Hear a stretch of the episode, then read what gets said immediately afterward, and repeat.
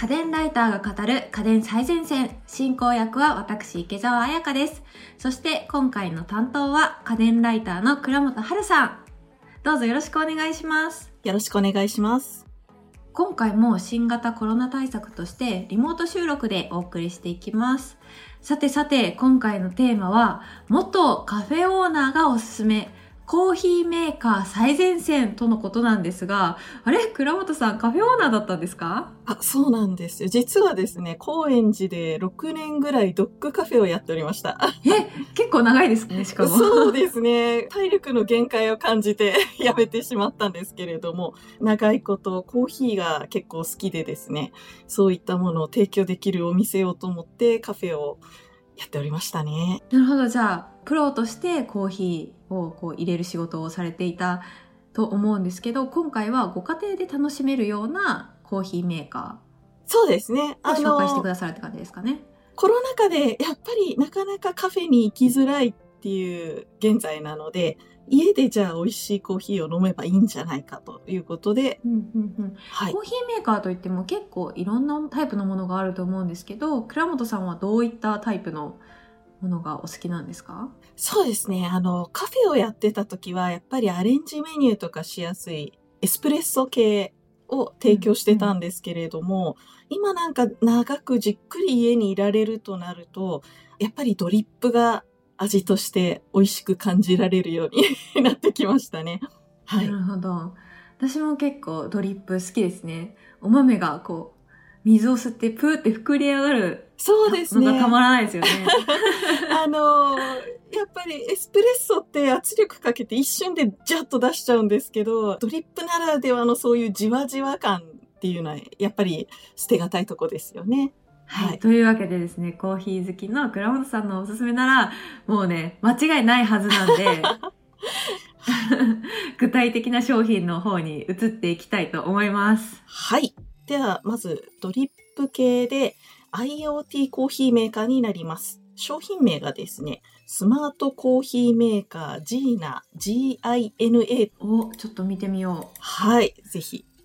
う。こちら、公式ウはいェブページがありました。ありましたか？スマホにつながるタイプの商品になっていて、なんか、実験器具みたいなスマートなデザインに。そうなんですよ。これ、ねコーヒーメーカーって名前がついてるのに、何がすごいかっていうと、お湯を注ぐのが自分っていうところがすごい。コーヒーメーカーって、やっぱりあの、ドリップ式って、最初に30秒蒸らすとか、その後、すごく細いお湯を出して、じわじわじわじわとお湯を注ぐっていうので、お湯を注ぐのが結構時間がかかる。まあ、2人前とか入れると、それだけで5分近くかかっちゃったりするので、それの面倒をなくそうっていうのが本来ならコーヒーメーカーなんですが、うんなんと、このコーヒーメーカー、自分でお湯を沸かして自分で注がなきゃいけないっていう、なかなかアナログな製品になっております。えちなみにこれじゃはあどこが自動化されてるんですか？そこです。こちらですね、えー重量計がまずついております。はい。で、重量がですね、これ、なんて言うんでしょう。ビーカーの上に、コーヒー豆のフィルターを入れる三角錐のドリッパーがついてる形になってるんですけれども、基本的にこのビーカーの下部分に重量計が入ってますね。でこれをスマートフォンと連動させて、まず自分がどういうコーヒーを何杯入れたいかっていうのをスマートフォンに入れると、豆をこれぐらい入れてくださいっていう表示がスマートフォン上に出ます。ので、このドリッパー、ドリッパーっていうのは要は最初にコーヒーの粉を入れる紙フィルターをセットするとこですね。うんこのドリッパーのところに豆を入れると、スマートフォンと連動してて、ちゃんとした量のコーヒー豆を入れられる。うんうんうんそっか結構そのコーヒー入れる時ってはい。あのうまい方が入れるコーヒーとちょっと私みたいに素人が入れるコーヒーとじゃ 結構味変わったりするじゃないですか。そうなんですよ。まあ、まずはやっぱり豆の量って、一杯につきコーヒースプーン一杯みたいな感じなんですけど、これって、でも、ふかふかにして入れるのか、ギュッと入れるのかで結構変わってしまいますよね。そうですよね。はい。そういうばらつきがまずなくなります。で、次にですね、どういう豆でどういった入れ方をしたいかっていうのを設定すると、うん水の重さもちゃんとこれ測ってくれて、ああ、じゃあそういう失敗もないんだ。はい。まずは何グラムを何秒かけて入れてくださいみたいな表示が出ます。へえ。あの、ゲーム画面みたいにですね、グラフがどんどん減っていくので、この減っていくタイミングに合わせて水を注いでくださいっていう風に出ます。え、もしかしてなんですけど、はいこれ、ほぼ手動でサポート機能みたいな感じじゃないですか。そうなんですよ。だから、自分のコーヒーを入れるスキルも上達するっていう。それです。あ、それ、それはなかなか目の付けどころが素晴らしい。そういうことです。なるほど。はい。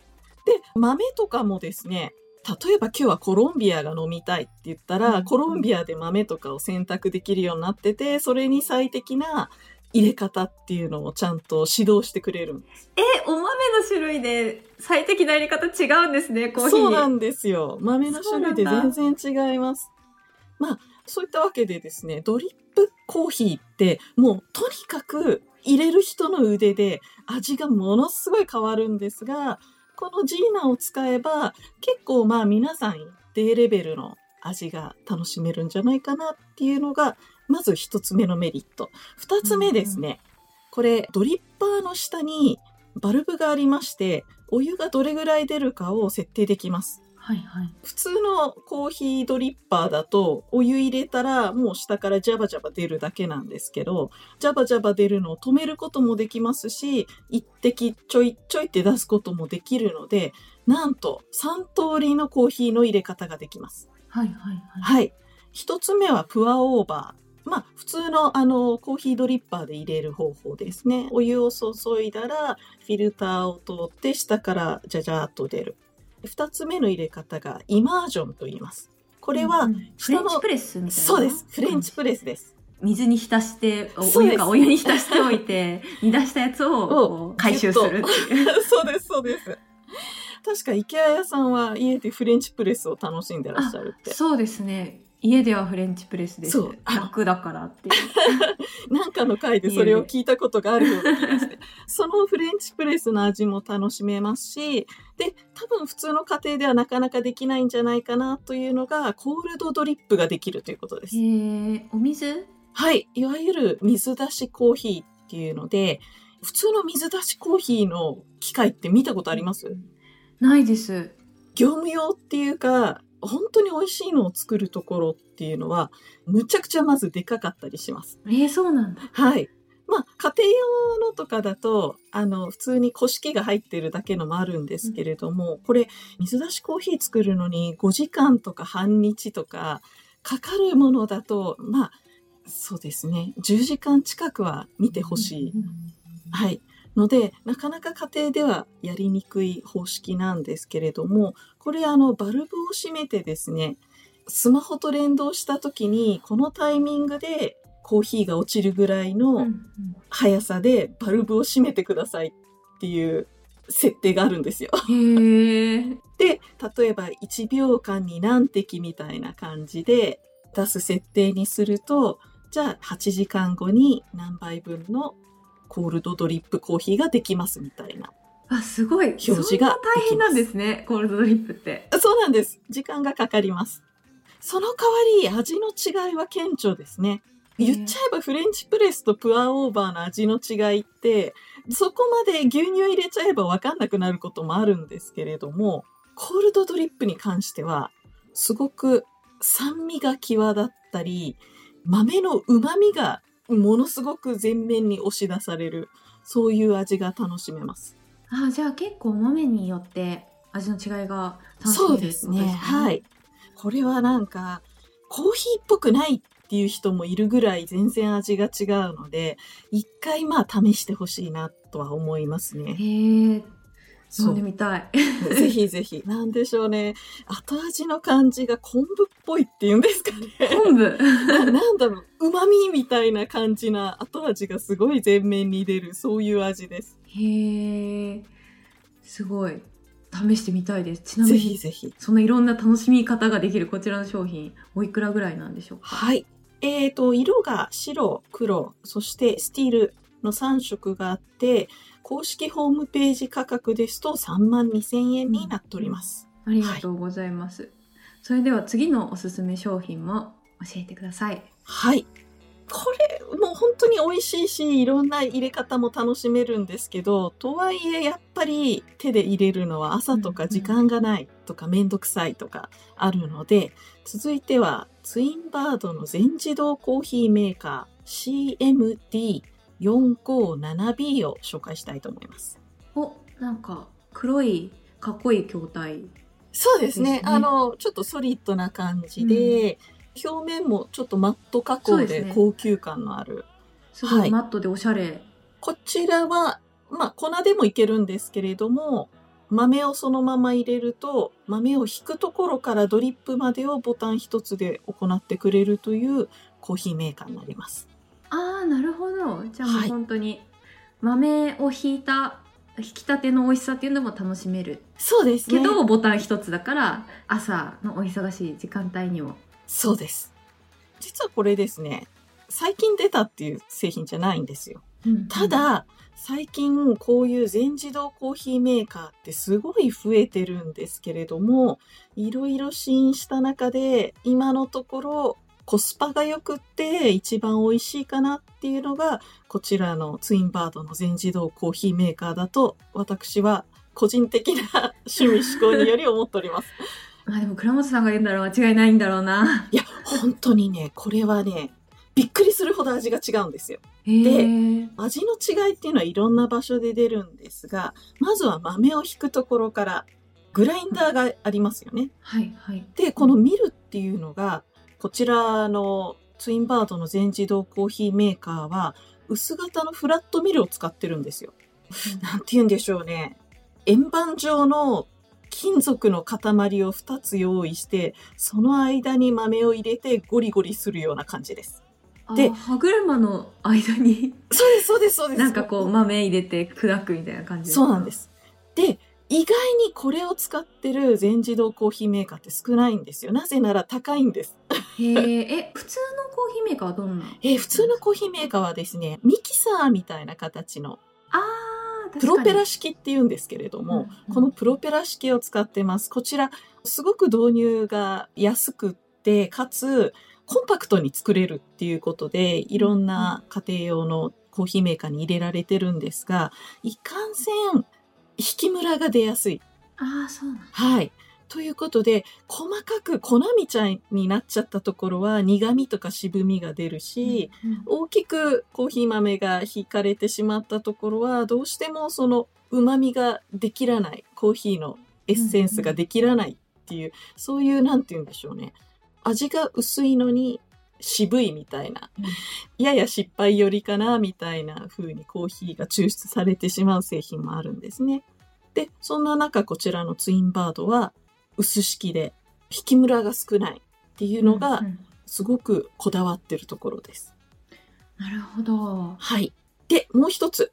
やっぱりドリップなので、こちらもちろんですけれども、例えば蒸らし時間とか、水の量とかですね。うんそういうのってやっぱり重要になってくるんですけれども、このプログラムを決めたのが、コーヒー界の大レジェンドのカフェバッハっていう、すごく昔からある老舗の店主の田口氏が監修してます。へえ。これかなと個人的には思ってます。とにかく飲むと美味しいです。へえ。はいこのね、カフェバッハの田口さんって、海外からも、うちのコーヒーなんとかしてくれって言って研修者が来るぐらい、すごい有名なコーヒー界レジェンドなんですよ。なるほど。その方が監修されている。そうです。。あの、その方が試飲して、うんもうちょっと蒸らし時間増やそうとか、コーヒー豆の量を減らそうとか増やそうとか、そういう風にしてプログラムを一個一個作ってくれたのが、この全自動コーヒーメーカーなんですね。へえ、はなるほど。製品自体じゃなくて、レシピの方ってこと？そうです。うんうん。このやっぱりコーヒーって、蒸らし時間、水の量、そして水をどれぐらい一気に入れるのか、じわじわ入れるのか、その量っていうのが、どうしても味に反映されるんですけど、ただ、それって宣伝しにくいので、確かに。はい。なので、例えばその機材とかさっき言ったようないい感じの高級なグラインダーを入れてても、うんソフトウェアは手を抜いちゃうっていう会社もあるんです。うんうんですが、こちらのツインバードの場合は、さっき言ったようにパーツもこだわる。で、プログラムもこだわるっていうことで、とにかく美味しい、そういうコーヒーメーカーになっております。へえこちら気になるのがお値段ですがいくらぐらいですか？はい。現在、アマゾンでは、税込みでだいたい3万5千円前後になっておりますね。公式ホームページですと、4万3070円、かっこ税込みとなっております。めちゃくちゃ高いのかなって思ってたんですけどコーヒー機材って意外とそうですね。これだけのこだわりにもかかわらず、この値段。そして全自動コーヒーメーカーの割には比較的大きさもコンパクトなので、すごく導入しやすいと思います。やっぱりあのコーヒー、いいところで飲むと1杯1000円近くしたりとかですね。まあ、普通のところで飲んでも400円、500円当たり前なので、結構初期投資の回収は早いんじゃないかなと個人的には思いますね。確かにそうかもしれないですねはい。他にも商品ありますか？おすすめのはい。ちょっとマニアックに手で入れる系と全自動系を紹介したので、最近私が気になっているホームロースター自家焙煎機を 紹介したいと思います。はい。ロースターはい。えー焙煎までそうですおね。家で、本当に私コーヒー好きなので、実は自家焙煎は昔からしてたりするんですけど、実は自家焙煎って、まあ、ちょっと時間がかかる。10分、15分ぐらいずっと焙煎してなきゃいけないので、付きっきりっていうのがめんどくさいっていうことが一つと、あと、音を聞いて、ハゼ上がりを決めたりするので、やっぱりちょっと技術が必要です。でもう一つ、その焙煎してると茶粉っていう薄皮がですね、コーヒー豆の周りにあって、これが台所中飛ぶっていうことで、個人的には自家焙煎するんだったら、やっぱり家電使った方がいいと思ってるんですけれども、ライソンのですね、ホームロースターという製品があってですね、これが公式ホームページで税込み2万2000円という非常にお求めやすい価格なんですよ。焙煎機ってはい。高いんですか？そもそもがそうですね。うちにある焙煎機がパナソニックさんのザ・ロースターっていう焙煎機があるんですけれども、こちらが本体価格が12万円だったかなおーなかなかそう、あの、10万円以下で、そこそこいいものっていうのが、ね、意外にないんですよね。安いのはいくらでもあるんですよ。ただし、実際に使ってみると、美味しくできないことが比較的多い。はい。で、このライソンを使ってみたところ、そこそこいい感じで、あすごい、焙煎ができます。で、こちらですね、浅入りと深入りがあります。ので、一つの生豆で二つの種類のコーヒーが入れるっていうのがすごくいいところです。へえじゃあ、はい。生豆を買ってきて、はい。まあ、いろんなこう火の入れ具合を楽しめるんですかねそうですね。浅入りにしたり深入りにしたり、で、実はこれね、浅入りと深入りがあるんですけれど、ボタンを両方長押しすると、隠しプログラムで中入りもできるって。えすごい そうなんです。浅入りすると、やっぱりストレートで飲むと美味しい爽やかな感じの味になりますし、カフェラテで楽しみたいんだったらガツンとボディがくる深入りがいい。で、それを一つの生豆でできるっていうのは、やっぱりすごいいいことですよね。あとあれですよね結構焙煎済みのお豆を買うと保存期間がそうなんです。2週間ぐらいですかねはい。コーヒー豆って生成食品なので、そこら辺は本当に早めに 飲んでほしいんですけれども、あと、結構たまにいらっしゃるんですけれども、コーヒー豆を冷凍しちゃう方。はいはいはいあのそうですよね焙煎した後は冷凍そうなんですよ。してあくださいみたいなの、のが焙煎後2週間が美味しい期間って言われたので、冷凍してますみたいな人もいるんですけど、うんうんこれ実はですね、結露が発生しちゃったりして、あんまり良くない。そうなんだはい。冷凍庫の匂い吸収しちゃったりとか、正直あんまりいいことないので、やっぱり短い時間で飲んでいただきたいんですが、焙煎済みのお豆。そうなんです。個人的にはですね、焙煎後3日4日あたりが一番美味しいと思ってるんですけれどうも、じゃあ、飲みきれないじゃないですか、一泊。そう、そうなんですよ。で、あと、焙煎後何日かっていうの分かんないじゃないですか、普通に買うと。忘れちゃう。はい。そういう意味でも自分で管理できるホームロースターっていうのはすごく家電としてコーヒー好きには面白いものだと思い生ます、ね。豆だと結構持つんですか？そうですね。生豆だと大体1年ぐらいあはいけますね。うち2年ものとかも普通に使っちゃいます、うわ、すごい。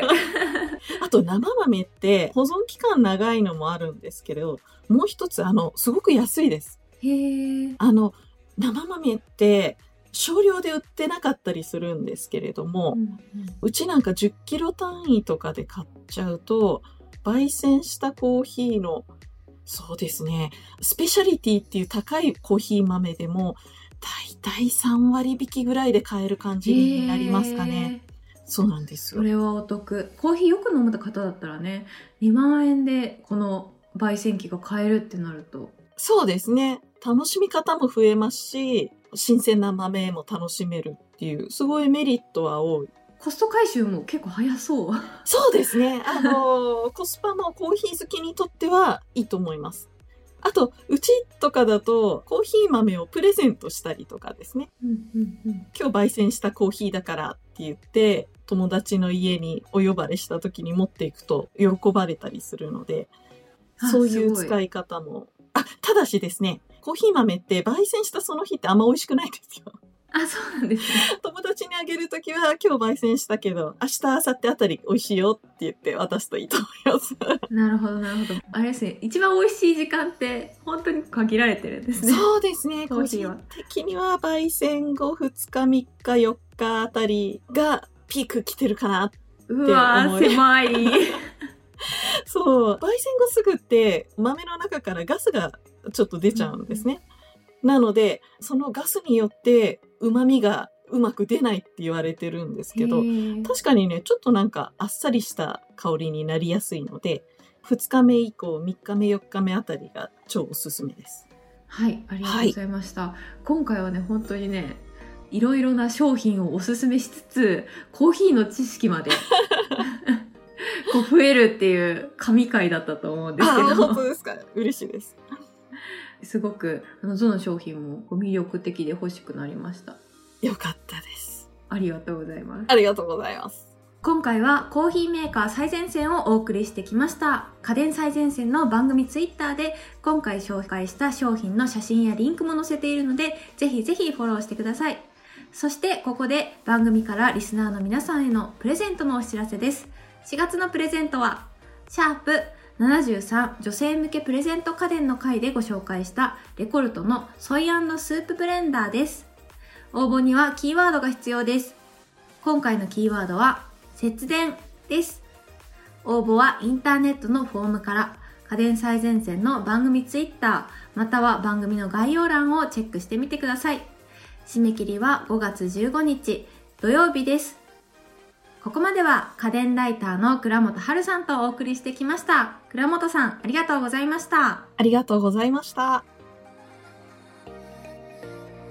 家電最前線は毎週月曜日に配信中番組を聞き逃さないためにも各ポッドキャストアプリで番組の登録やフォローをよろしくお願いします感想や取り上げてほしいテーマのリクエストもお寄せください番組の概要欄にあるリンクや家電最前線の公式ツイッターからダイレクトメッセージやリツイートで送っていただけると嬉しいです。